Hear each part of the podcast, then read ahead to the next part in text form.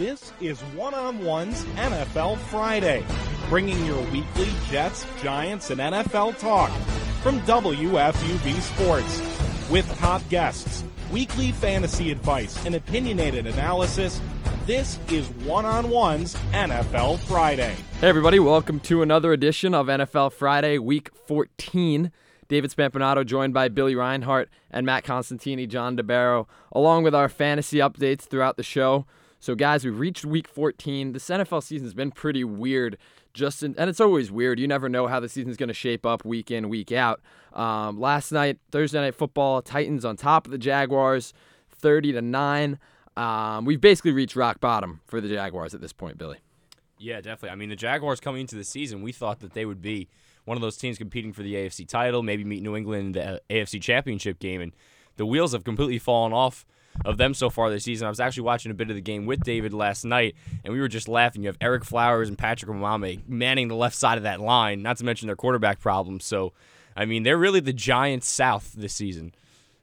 Yeah, I mean, I was on board Blake Bortles at the end of last year. It looked like he finally turned a corner and figured out how to actually play quarterback at the next level. And then we get to this season, and he just looks like the guy we all thought he was. And it's not great when you get benched for Cody Kessler, and then it's even worse when you as a team almost get outgained single handedly by Derrick Henry. Yeah, who's not who hasn't shown that he's a great back in the league. He's fine. He's a decent running back. Yeah, he's gonna be a guy that sticks around for a yeah. while. I don't know if you guys saw the Dan Graziano tweet from ESPN. Uh, he goes, I'm just going to quote it because I thought it was absolutely hilarious. He goes, Ah, yes, Ereck Flowers. Some artists work in clay, some in oils, some in quote unquote called for a holding on a play where the QB gets sacked anyway. I thought that was hilarious. just because we got to see the three of us, Ereck Flowers, week in, week out, and just the frustration as a fan seeing what he's what he's not able to do at the tackle position. But I think Patrick Omameh is even worse. So and that's embarrassing. At least he's not a tackle though. You know, I guess so. he's not exposed as much being on the outside. Yeah. But Omameh just is he's horrible. And the Giants got on the hook for a lot of money in the next couple of years. But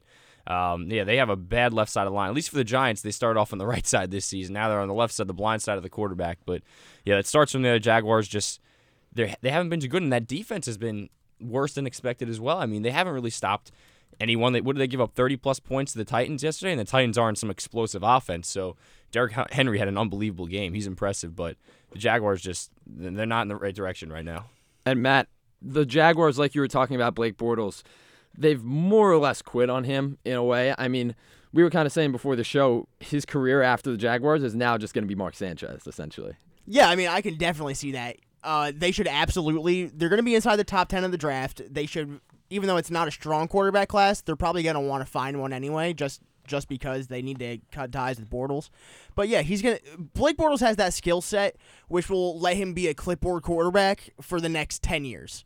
Could we see him in a Giants uniform potentially? Oh God, I hope not. I can't live with that because they're getting killed for still sticking by Eli. I can't deal with the, with all the jokes about Bortles being a Giant now. No, I don't think it would be Bortles. I think they're either going to stick with Eli, um, or they'll take a chance on a veteran option like a Nick Foles or a Teddy Bridgewater to kind of lead them into the next era, and they'll draft a young quarterback. It's going to be one of those things there. I don't really think Blake Bortles. They're trying to salvage his career with the Giants. Yeah, we'll see. But so the Titans won last night 30, 30 to 9 over Jacksonville.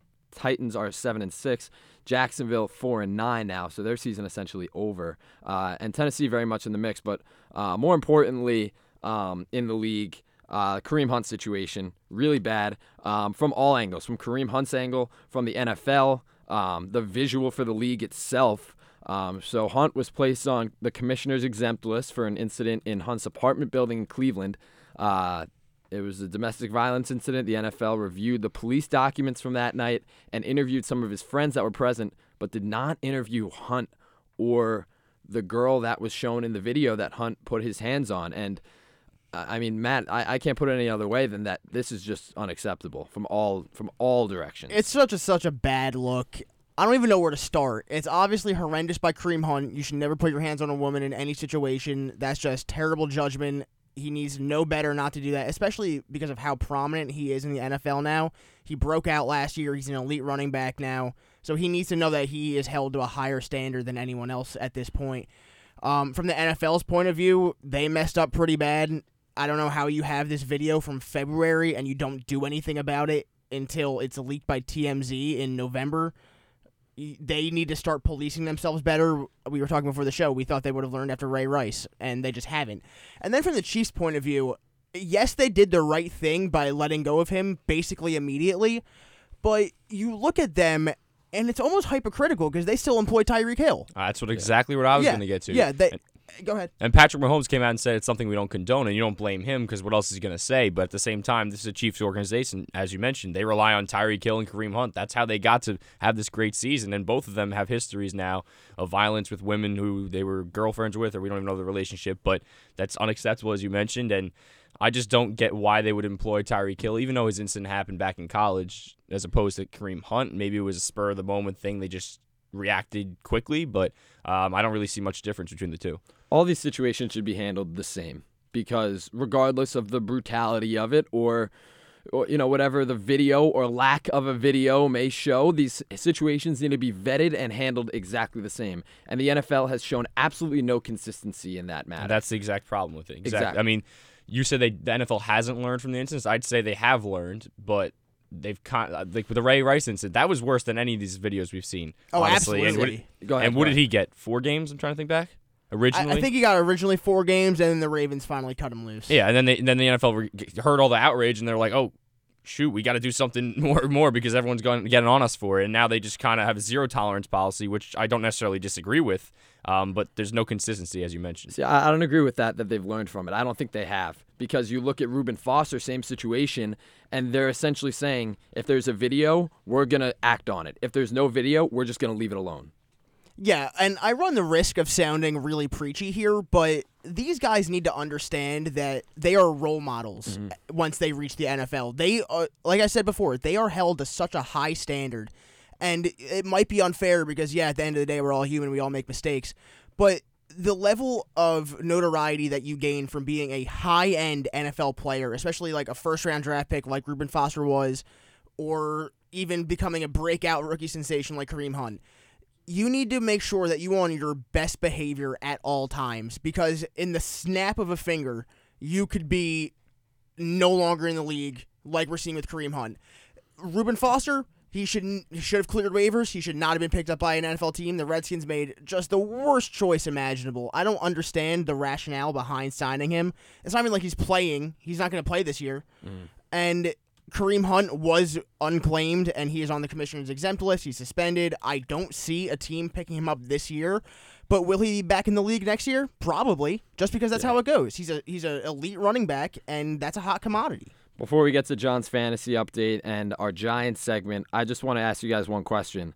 So the NFL, like I said, did not interview Hunt. The Chiefs did.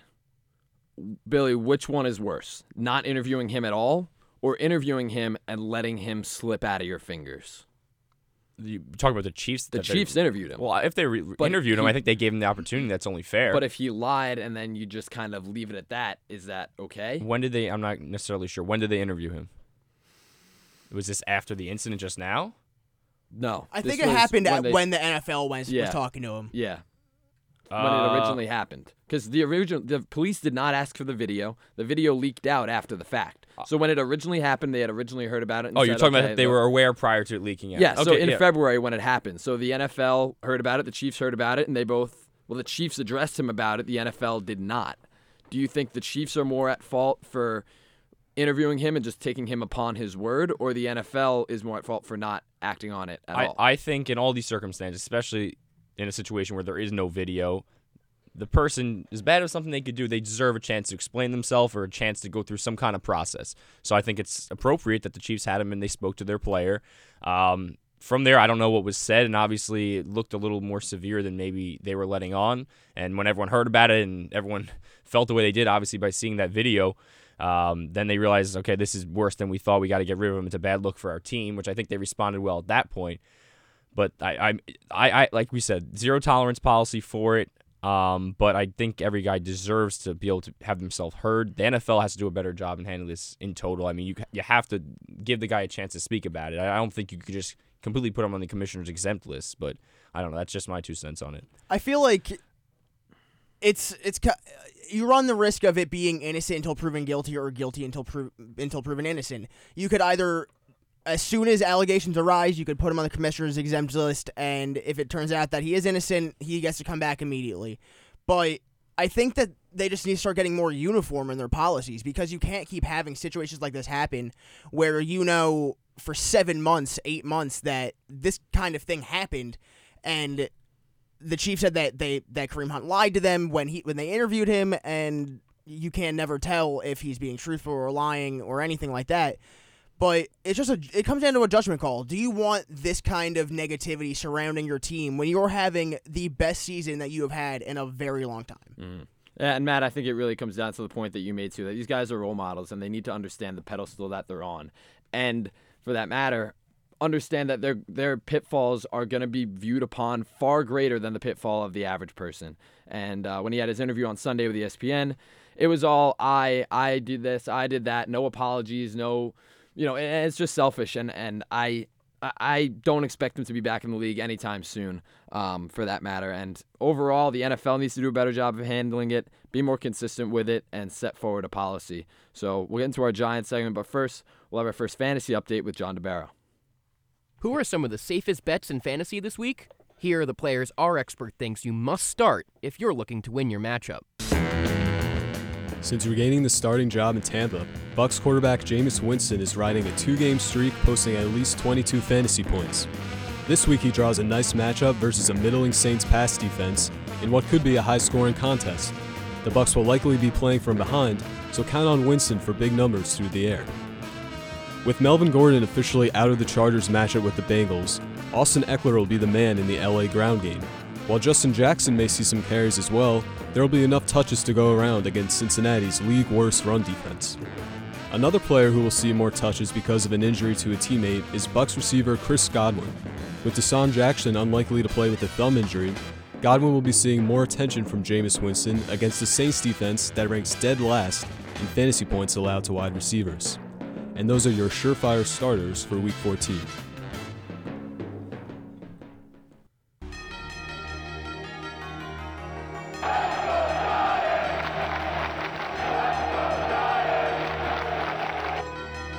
So week 14 for the New York Giants. Currently four and eight, take having another have another divisional matchup. Washington Redskins on the road this week. So I prepared a Giants report for week 14 for their matchup. So let's take a listen to that.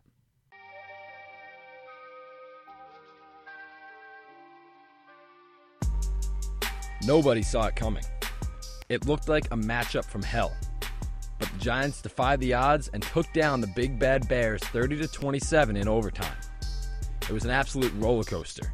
We saw a defensive tackle with an offensive touchdown, Odell Beckham launched a flat footed 49 yard touchdown pass, Tarik Cohen with a touchdown pass, and an onside kick recovery, which all led to the Giants' victory. This week, the Giants head down to the nation's capital to take on the Redskins with Mark Sanchez at quarterback. The man formerly known as the Sanchize in New York was 13 for 21 with 100 yards and a pick after he stepped in for Colt McCoy against the Eagles on Monday. The Giants are three point favorites going into this one, and a good part of that is due to Saquon Barkley. The second overall pick from this past year's draft is coming into his own. In his last three games, he's averaging just under 150 yards from scrimmage and has five total touchdowns. Barkley is a shoe in for Offensive Rookie of the Year and will continue to light up opposing defenses. Odell Beckham said this week that he's looking forward to playing spoiler for everyone else. The Redskins' playoff hopes are still alive at 6 and 6, and are a perfect target for the Giants. Defensively, the Giants can't rely on the turnover like they did last week against Chase Daniel. They need to improve their tackling, and Adrian Peterson will be a difficult back to pull down. On the injury side, Landon Collins is out for the season with a shoulder injury, which makes tackling a taller task for Big Blue. I think the Giants will check off their first assignment as spoiler. Give me Giants 23, Redskins 17. Covering Big Blue, I'm David Spampinato. W. FUV Sports. All right, so I have the Giants narrowly winning 27 21. Look, I mean, Billy, I know that you're you want them to lose as many games as possible. How do you see this one? And Matt, you're nodding your head aggressively. How do you see this one going this week? Uh, well, I mean, it's Mark Sanchez and the Redskins now, so I would not be surprised if the Giants won. Like you said, they've been playing some better football. They should beat a pretty good Bears team, albeit without Mitch Trubisky, um, another backup quarterback they face. So, Giants getting a little bit of an easier schedule here towards the end of the season. I would not be surprised if they won this week. If you asked me to give a pick, I'd probably say they win as well and continue to mess up their draft position. And now the problem is, you mentioned Jaguars need a quarterback. They're four and nine. They've now jumped the Giants as long as the Giants, if the Giants win this week. And that's a problem because all the teams the Giants have in front of them right now, it's not that big of a deal because they all seem to have quarterbacks. But the Jaguars jumping in front, I don't know. Justin Herbert to the Jaguars would really, really piss But me off. But Matt, I know that you're on board of do not draft a quarterback in 2019. Not this year. So why do you care so much about their draft position here? because there's still a lot of really really good defensive help on the board at this point. I mean, you can you can make the fair assumption that Nick Bosa is going number 1 and then from there it gets a little muddled. Where is Josh Allen from Kentucky going to go? Where's Ed Oliver going? Where's Quinnen Williams going? I feel like they could probably be in a spot if they're at like at the 5 spot or the 6 spot they could maybe look to the offensive line, get maybe Jonah Williams or Greg Little from uh, Ole Miss and Alabama in reverse order. Excuse me. Um, but I think Greedy Williams from LSU, cornerback, would be the perfect pickup for the Giants this offseason because Janoris Jenkins isn't getting any younger. They shipped out Eli Apple, and they just need some corner help. I mean, when BW they, Webb need, is, they need a lot of help. they That's need the they thing. need a lot of help. Yeah. So you're gonna want to take the best player available as usual, but you're not gonna just take a quarterback. Take a quarterback. You have to No, go through your evaluation, absolutely. evaluation process, and if they tend to like Justin Herbert, because I think it's the only guy that could go in the top ten, um, then you take Justin Herbert. You don't force it, but I tend to like what I've seen from Justin Herbert. I haven't studied him like a scout, but from what I've seen, I like him. Yeah, I, I like Justin Herbert a lot too. I, the biggest problem with him is is he going to actually declare this year? Because that's the problem with all the quarterbacks in this year's draft. Justin Herbert might go back to school. Dwayne Haskins might go back to school. Um, Drew Lock, I, I'm not sure if he's a senior or not, but I think he might have the option of doing a fifth year if he is a senior. So there's no guarantee of a quarterback even being there. But going to the game itself, how can they not win? It's Mark Sanchez.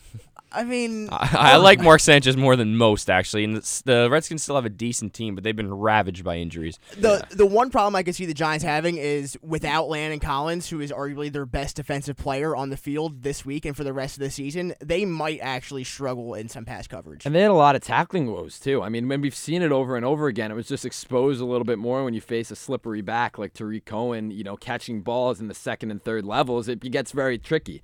Um, you know, last week they were able to pull out that win, but it was pretty ugly. I mean, I thought Shurmur had a good game in terms of play calling, but there were some questionable moves. Um, it was third and eight when Eli took a sack. They should have ran the ball. Saquon came right back on the field. I was up in the box like they're gonna run the ball, and then Eli takes a sack, and I wanted to rip my hair out. Um, there was another one, third and two, where they go empty set after Eli had been getting killed a couple plays in a row. Don't completely understand that one, but I, I think Shurmur is kind of getting more comfortable with his play calling. He's a little out of the box, like almost Chip Kelly esque. And he was Kelly's OC at Philadelphia. I kind of want to see him think out of the box these last couple weeks and be aggressive, be creative, go with a Z reverse. Let Odell throw the Exactly. ball. Throw Let's Yeah. more though throws from Odell. Odell Beckham Jr. is the best quarterback on the Giants right now. I mean, I'm not gonna, I'm not gonna have any major disagreements But there. you're talking about Pat Shurmur and getting more comfortable with this team. What I need to see out of Pat Shurmur the rest of this season is to get Curtis Riley off of my football team. That dude does not know how to play at all. BW Webb, I feel the same way. He had a good game last Yeah. week, but BW Webb is just lost out there. But the, like, I- that brings us back to what, what we were saying before. The Giants need a lot of help. They need a number one corner. I personally think they should move on from Janoris Jenkins. Then they need a number two corner. Mm-hmm. Landon Collins, you know what's going to happen with him. You have to probably give him the franchise tag. They need another pass rusher. Olivier Vernon. We'll see what they do with him. They need at least two offensive linemen. And then you need a quarterback. So there's a lot of work for the Giants to do. This is not going to be a one year rebuild. Definitely not. But I don't want to overanalyze this season too much. If you look at the beginning of their season, the teams they played are good teams, and the teams they're playing now are not really good teams, with the exception of the Bears. Um, so th- they were going to do better as the schedule lightened up. But um, I'm not really surprised at how they've won the last couple of weeks. But I wouldn't take too much from it either. And, And- hopefully the Giants brass doesn't when it comes to Eli. Yeah, and Billy, that's a really great point about their schedule being a little bit easier now because I think them winning this amount of games at the end of the season is going to trick the front office and ownership into thinking Eli Manning still has it. I don't think so. You I don't. you no, don't. no. I think the front office is well aware of Eli's shortcomings. I think Shurmur is well aware of his shortcomings as well. That he can't move in the pocket and he's just not gonna work as a quarterback in this day and age in the NFL. Um, I think they're gonna attribute winning these games to the talent that they have on offense because you look at what Saquon Barkley is able to do week in week out, and you can attribute that win to him for the most part. I mean, they had he had the 22-yard rush, which set them up for the field goal going into halftime, and then first play coming out of half, Odell Beckham throws the touchdown, completely shifts the momentum, 10-point swing, and the Giants go out and win that game. Without that run by Saquon Barkley, they do not win that game. Can we acknowledge how good Aldrick Rosas has been this year? Oh yeah, So surprising Yeah, too, because last year he yeah. was horrible. Yeah, he's turning it. Right now, it looks like he could be one of the better kickers in this league, and that's something the Giants haven't had in a really long time. Pro Football Focus has him rated as the top kicker in the league this season. I mean, he's got a big leg, and like we we saw him last year, he was missing a lot of kicks, and like you said, he's one of the best kickers in the league now, and that's a huge development because the kicking part of the game, good teams need good kickers, and when the Giants are ready to become a good team, then maybe he'll eventually be be here for the Giants. the Matt, back to your point about the front office thinking that this team could be good. Good teams beat good teams. You're right. And the Giants, the only good team the Giants have beaten is the Bears, and they did it without their starting quarterback. So how good are the Bears with Chase Daniel instead of Mitch Trubisky? I, I, I mean, not that great. I mean, he's been the difference maker. Him and Mack really have been the huge difference makers this year because we knew they had talent on defense, but quarterback was always the biggest hole for them. And there's been development outside of you know Trubisky. I want to give the Bears credit because they're a great football team, but you know the Saints they can't beat. You know they throw away a game against the Eagles. They killed against the Eagles. Cowboys they were never in it. The they only did good beat the Texans, although But the the Texans were Tex- 0 3 at the Yeah. time. That's when they were so- bad. Yeah. So, um, and they turned it around after that. But, you know, the Bears, sure, they're good on paper. The Texans, now they're good. They didn't really beat them at their best, and they're yet to beat a team at their best. At the same time, have they stayed in a lot of games with good teams? Yeah. Billy, you were up close at the Saints game. They were in that game all the way through up until the very end. Until so, the end, the Panthers they lost by two. Panthers are Yeah. struggling a little bit now, but they're a decent team. They the lost- Cowboys but- they lost by But good teams win these games. And they only lost that game to the Panthers because Graham Gano hit a miracle field goal, just like last year with uh, Jake Elliott. Yeah, and the nobody's ever missed a late field goal No, against the Giants. I can't remember it. Yeah. No. Um, but I mean, I'm worried about with the Giants and Dave Gettleman because when he took over last year and they were deciding if they're going to stick with Eli, he said, "I'm unsure. I'm going to look at the tape." He looked at the tape, and the one thing he brought up was Eli's best game of the season, an aberration against the the Eagles late in the season where he went had a great game. And I don't think that's the real Eli, but he said, "Oh, I, I watched that game. I can tell Eli still has some in the tank." So I'm worried he's going to look at one or two games down the stretch and point to those for Eli, which I, I don't mind Eli coming back if he wants to take a pay cut and they draft a young quarterback and he can groom him for a couple games and then have them take over. Billy, in defense of Dave Gettleman there, you couldn't judge Eli Manning off of anything from 2017. No, that offensive line was so bad. and he, had no weapons. anything, He had no weapons Yeah. either. He had no run game. Odell Beckham was gone. Shepard was gone for most of the season. Marshall was gone for most of the season. I don't think it's fair to put that blame on Gettleman and say, okay, what do we have? Because you didn't know. You really didn't know. And then if you look at his numbers too this year, I mean, yes, a lot of times they are in garbage time and deep coverage, but his numbers are fine. I just don't think he's good enough to lead a team into the playoffs. I mean, at this point, he's more or less a game manager. I just don't think Dave Gettleman was the right hire to begin with. Going with such an old school GM in the, in today's NFL was not the right choice, and that was pr- ever present in his introductory press conference when he was mockingly typing on a keyboard saying, "Oh, it's analytics now." Although I get a kick out of him, he's funny when he talks. he's- he's a I think they should go with Louis Riddick, but I mean Yeah, that's the, Louis the Riddick would be Maras. The great. Love having guys that were in the Giants organization keep doing the same thing. So I wasn't really surprised by them hiring Dave Gettleman, but I definitely agree with you. Yeah. I love the Giant way, but the Giant way is going to lead this team to four wins in eight years. Ah, I, I like to just stick with the process because it's worked. You know, they've won a couple Super Bowls with it. The Maras have done a really nice job being one of the more consistent ownership groups in football. You know, to go alongside with the Steelers and and some others. But um, I, I don't know. I don't have a problem with Gettleman. I thought he drafted very well. I thought there were some certainly some mistakes in free agency, bringing in Jonathan Stewart, who he had in Carolina, who he liked a lot. He drafted him, he liked him a lot. There's always biases in football with bringing on certain players, you know. So Stewart was certainly a mistake. Um, but overall, in terms of getting assets midseason when the, he knew that they weren't going to be a playoff team, and the first three rounds in the draft this year, I think he's done a really, really nice job. So I don't have as much of a problem um, with Gettleman. I just think there's so many holes on this team, and I don't necessarily believe quarterback is the one you need to confront right now. So I know Billy, we've talked about that a lot, and Matt, you and I have talked about that a lot as well. But um, we'll head into our Jets segment as the Jets continue to deteriorate. Sam Darnold, Josh Allen this week, but first we'll have another fantasy update with Jon DeBaro. Predicting this week's fantasy duds is just as important as picking this week's fantasy studs. Here's who our expert thinks you should sit this week. Kirk Cousins has been a reliable starter this season, but that doesn't mean he's a sure bet for fantasy production this weekend in Seattle. The Seahawks have allowed the seventh fewest fantasy points to quarterbacks this season. Cousins has also been dealing with turnover issues, with two multi interception games in the last three weeks.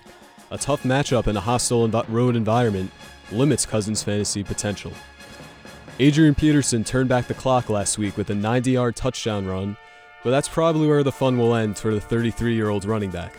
Peterson has failed to eclipse the century mark in five games in a row, and with Mark Sanchez now under center for the Redskins, scoring opportunities will be too hard to come by in this week's matchup against the Giants. And Eagles receiver Golden Tate finally turned in a fantasy relevant performance with his new team last week, but that shouldn't convince you to trust him this week against the Cowboys' elite pass defense. Before posting 23 points last week, Tate had gone six straight weeks without double digit scoring performances. And those are some guys you should steer clear of in fantasy this week.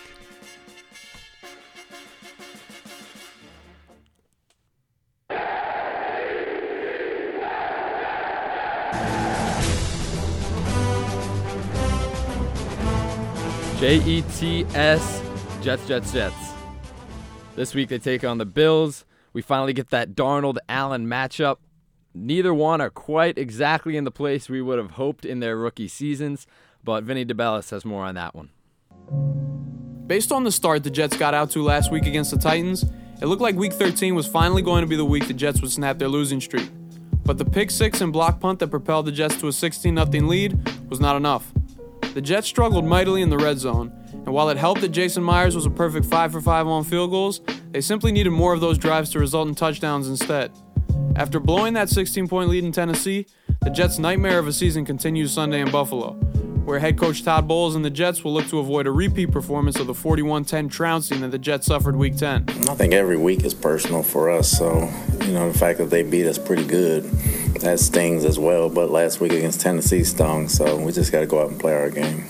The Bills have been playing their best football of the year as of late, winning two of their last three and almost pulling out last week's nail biter against the Dolphins. Josh Allen is playing with confidence, and the Jets have yet to see him this year, as it was Matt Barkley who tore up the Jets D in their first meeting. Sam Darnold is expected to start this Sunday for the Jets, but at this point, the team may be better off keeping him out for the rest of the season. At 3 and 9, the Jets season is all but over, and the last thing they need is for their franchise quarterback to develop a chronic foot injury. Make sure he's 110% before sending him out there. The Jets have the talent to win Sunday without a doubt, but they keep finding ways to lose games, and these two teams are trending in opposite directions. I'll go Bills 24, Jets 21. Covering the. I'm Vinny DeBellis, WFUV Sports.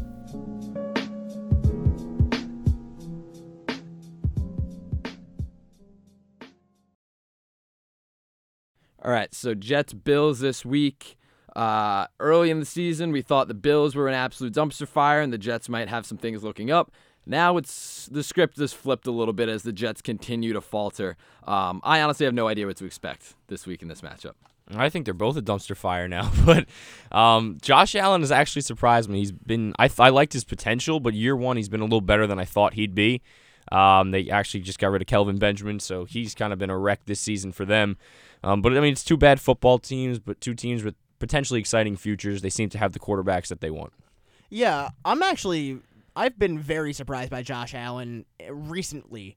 He's he's actually looked competent throwing the football, and a large part of what was his problem in college was that he that he couldn't complete anything. He had such a terrible completion percentage. But now you look at him; he's hitting the deep ball, which is, which was arguably his biggest flaw. And if he can continue to improve on that, he has a chance to actually prove a lot of people wrong, especially me. Well, he's got one throw a game. You'll just see you scrolling through Twitter, not watching the Bills obviously every week, and you'll just see one throw for 70 yards he'll unleash, Yeah, and it's just exactly. ridiculous. It really just shows the potential that he has. Yeah, and that was his biggest strength was how big of an arm he had. Because th- I I feel like this kid could throw 80 yards on in the air easy, any throw.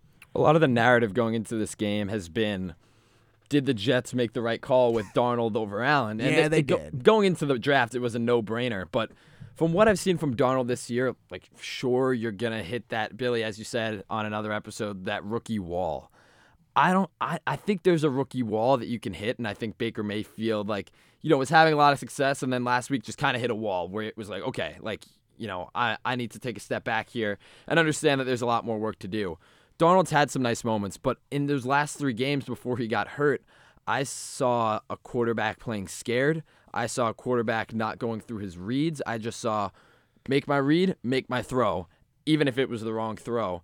And when he's trying to make more reads, it gets even worse. So I I don't see that progression throughout the season from Darnold. And if I'm the Jets, I'm a little bit disappointed in that. Oh, I'm definitely disappointed with Sam Darnold this season. I thought he'd be better and lead the Jets to maybe a competitive seven and nine record in best case scenario. But uh, that offensive line, I don't think it got enough attention this offseason, just how bad it was. I mean, a lot of people talk about the Giants' offensive line, how bad it is, but I think I thought going in the Jets was worse. I still thought with Darnold's capability, they have Crowell. I thought their wide receivers would be good enough, although they don't really have a true number one. I thought they'd be competitive, but Darnold really hasn't progressed throughout the season, as you've said. Um, however, I still like his I still like his potential long term. I think with young quarterbacks and young players in general, mistakes tend to multiply. They won't be able to keep their composure throughout a game or even from week to week. Like he's struggling now. Maybe it's in his head a little bit and he's pressing, which is I think only natural. Um, but I think long term the Jets got their guy. Yeah, I mean, I like to hate on Sam Darnold a lot, but in this situation, I think there's only so much he can do when the coaches and the game plan and the play calling aren't putting him in a situation to succeed. I mean, I know that I've talked about this on the show at least twice now, but Todd Bowles and the offensive coordinator, I can't remember his name right now, but the play calling just isn't there to to help him out and there's only so much talent can do at this level, especially for a rookie. I mean, he can be the next Joe Montana, John Elway for all we know.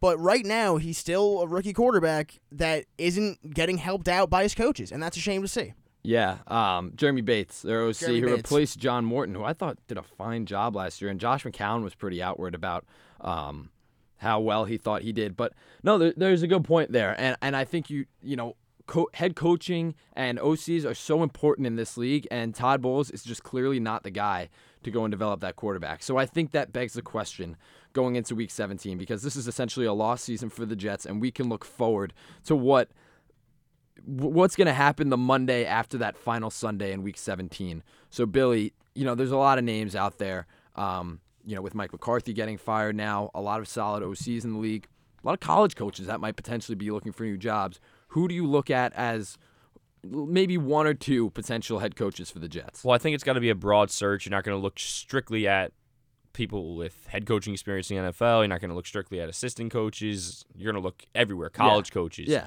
Offense and defense. You're going to really have a broad search. And Are I you looking offense and defense though? I prefer an offensive coach, but I'm going to open it up to everyone. Obviously, I think you do yourself a disservice if you don't.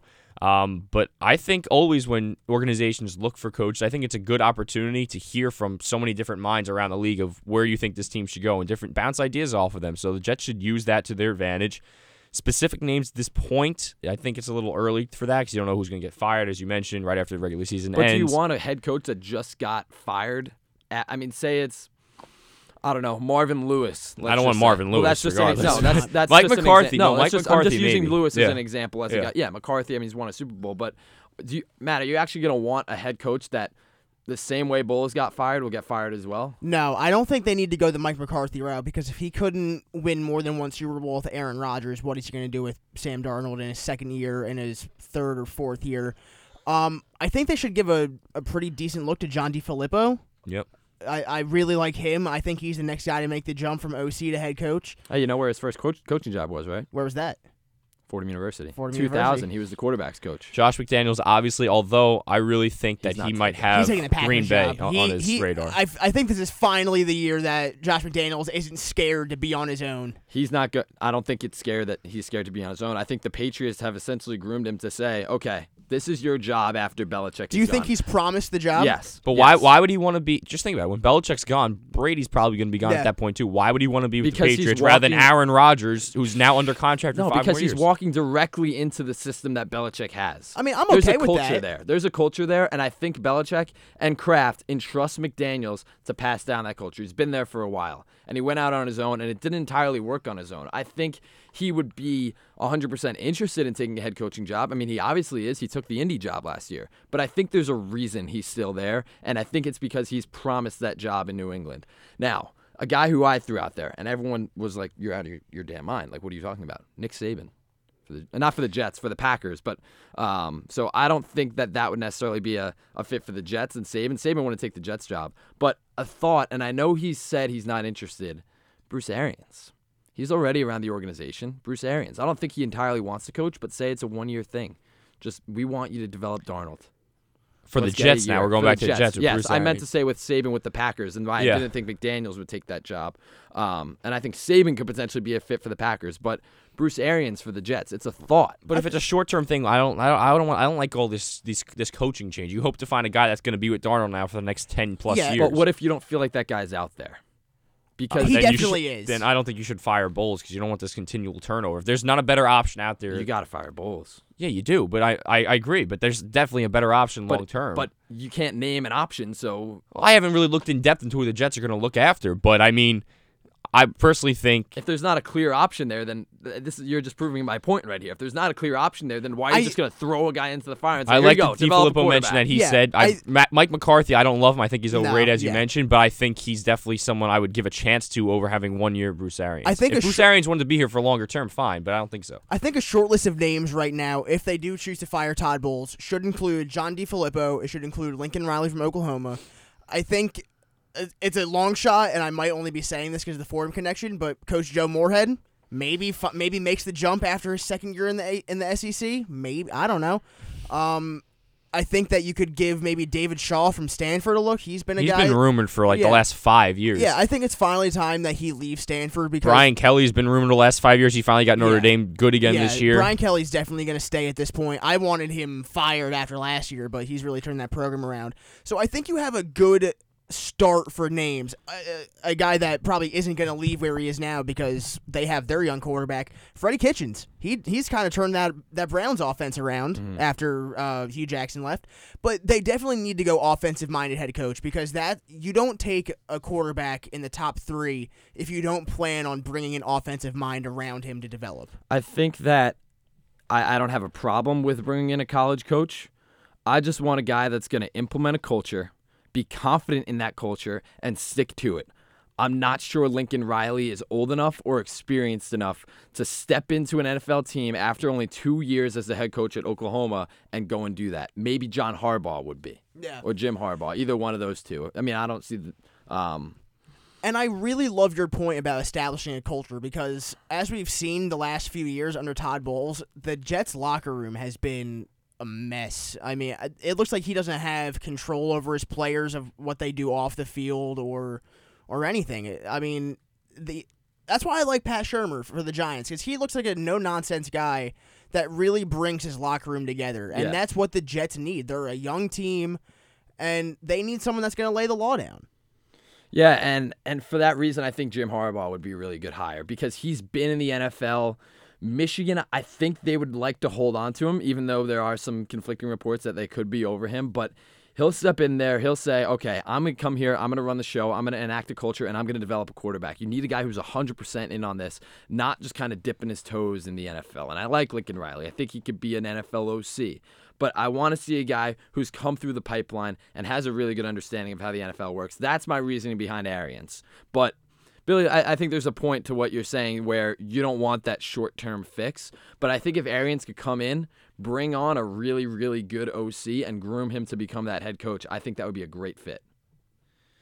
Potentially, but I, I still I don't love the constant turnover. Maybe bring Arians on in some way in the organization, have him be around Darnold, but I don't think he should become a head He's coach. already he's not gonna within the organization Let a him- little bit, but the role is More- so diminished. He's there once or twice a week. Yeah, you know, but it's be Let- more more involved. Let him be what Tom Coughlin is right now for the for the Jaguars. works Yeah, too. Yeah, that works no, too. it absolutely works. So, um, draft for the Jets. Before we wrap it up and hand it over to a fantasy and our pickums, draft for the Jets and free agency for the Jets. So, well, I'll just do a yes or no. Le'Veon Bell for a high price. Yeah. Yeah, Yeah, no, I'm in on Bell. He's a total They, offensive they have weapon. so much cap space. Like you could overpay someone a little bit because you that's the luxury of drafting a quarterback early. You have him under such a cheap deal for all these years, so That's a good point. you could take advantage. That look at the Rams and look at the the Chiefs and look at all these good young. But you're gonna have the to pay that guy down the road as well. Yeah, that's five years down the road. I mean, but the Rams, Eagles, Chiefs, three of the most. Even the Eagles are struggling this year, but they still have one of the more talented rosters in the league. All three of those teams have quarterbacks on rookie contracts, and that gives you such an advantage in paying your players. I think Bell's going to the Chiefs. Yeah. Personally, yeah. I Now, mean, I- I, mean, how can it? How can they not? That's such a perfect fit. I'm not sure their cap situation, but the Colts are going to be another team. They've, Yeah. they've been pretty good this year. Um, Colts, Jets, and Chiefs, maybe. Yeah. So from there, I mean, they need a pass rusher. They could use a corner. The secondary has kind of been underwhelming.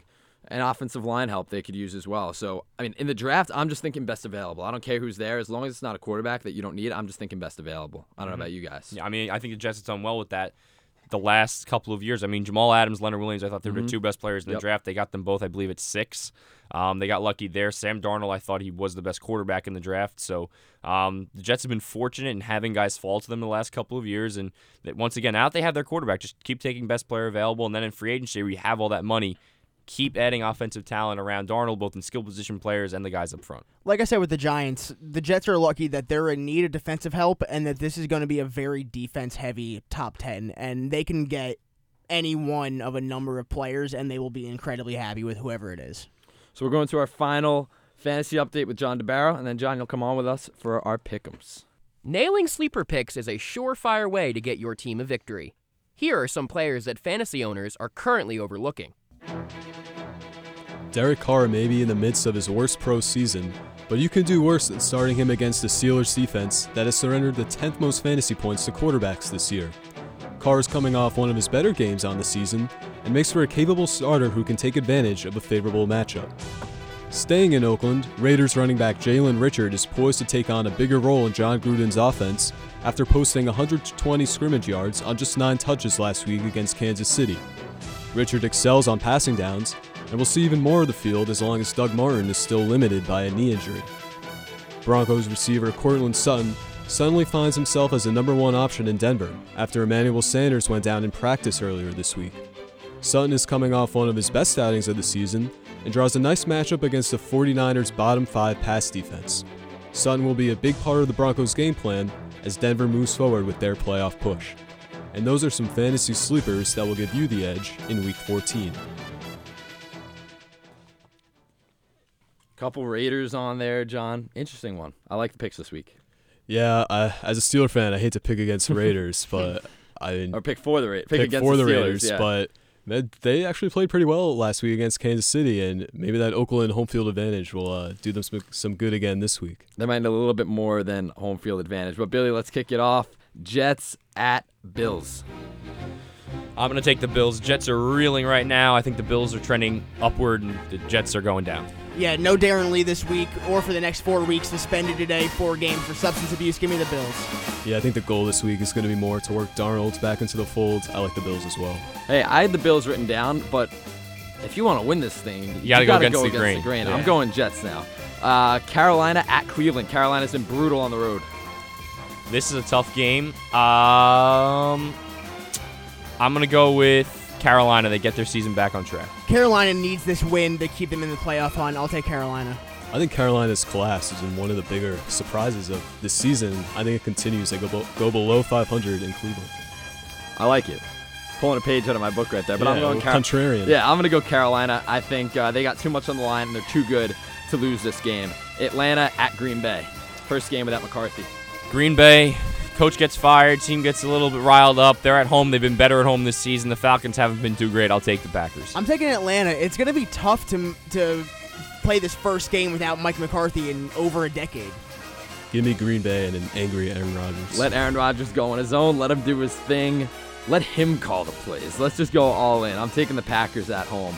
Baltimore at Kansas City. First game without Kareem Hunt. Yeah, this is a really interesting game, obviously, with everything going on with Kareem Hunt. The Chiefs are 5 0 at home. They've been very good this season. The Ravens are underrated, though, 7 and 5. They've won three in a row.